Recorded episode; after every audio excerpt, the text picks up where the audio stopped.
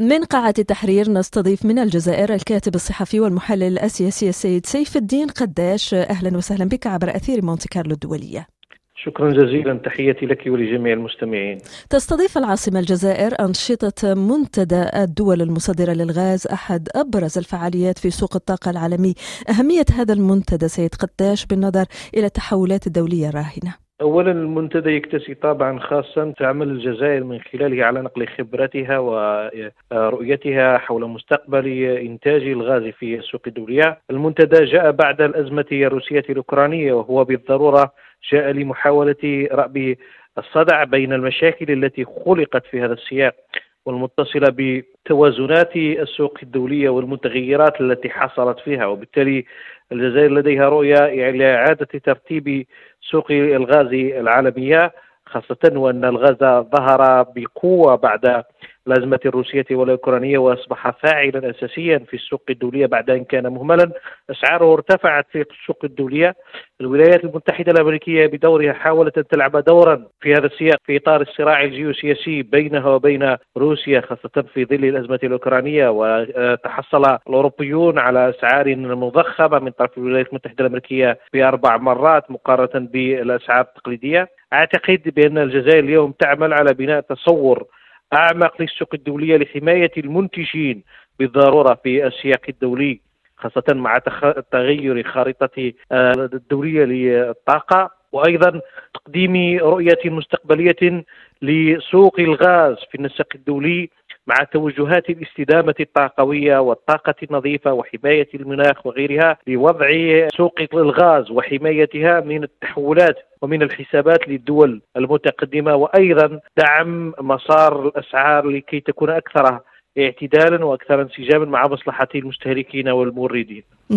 بناء تصور أعمق لحماية المنتجين كما تقول، ما الإمكانيات التي تحوزها الجزائر لإحداث هذا التوازن في سوق الغاز على المستوى العالمي؟ أولا الإمكانيات التي تحوزها الجزائر هي الرؤية الاستراتيجية التي تنطلق منها، والتي تحاول من خلال هذا المنتدى أن يصبح ميثاق شرف أو ميثاق رؤية مشتركة بين الدول التي تجتمع والتي تمتلك سبعين بالمئة من احتياطات الغاز العالمية وأربعين بالمئة من توريد السوق العالمية. وبالتالي فإن اليوم الجزائر من خلال هذا الاجتماع كما فعلت عام ألفين وسبعة عشر من خلال الاجتماع الذي الذي عقدته منظمة أوبك، حاولت من خلاله حماية الدول المنتجة نتيجة انهيار أسعار النفط، وبتلك الآلية وبذلك الاجتماع عاد سوق النفط وعاد سوق النفط إلى إلى توازناته المنطقية والمقبولة بالنسبة للدول الموردة، وأيضا أصبح أكثر اعتدالا بالنسبة للمستهلكين. وبالتالي فإن الاجتماع الذي يعقد في الجزائر جاء في جوهره وفي فكرته وفي أسسه أن يصبح أيضا كمنظمة أوبك الدولية يحاول أن يتحكم في الأسعار لكي تكون مقبولة للموردين، لأننا اليوم نحن في فترة استثنائية، فترة ما بعد الأزمة الروسية الأوكرانية، ما بعد الأزمة الصحية، ما بعد التوازنات الجيوسياسية الحاصلة في العالم اليوم والصراعات المندلعة فيه.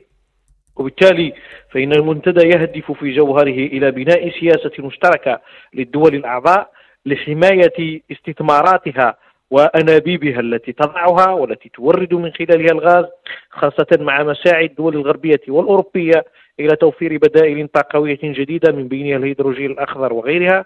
وبالتالي فإن هذه الدول من خلال توفير الجزائر مثلا إلى أنبوب مثلا لأنبوب الغاز نيغال من نيجيريا إلى الجزائر ثم إلى أوروبا، هذا الأنبوب أيضا بحاجة إلى آليات حمائية، خاصة أنه استثمار هائل يصل إلى حوالي عشرين إلى ثلاثين مليار دولار أمريكي.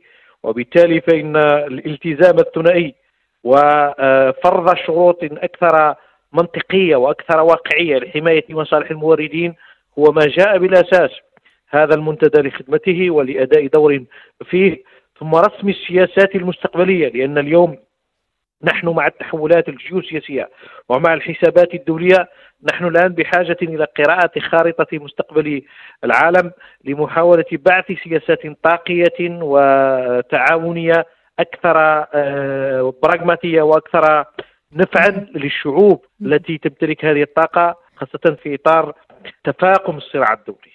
الكاتب الصحفي والمحلل السياسي سيد سيف الدين قداش، شكرا جزيلا لك.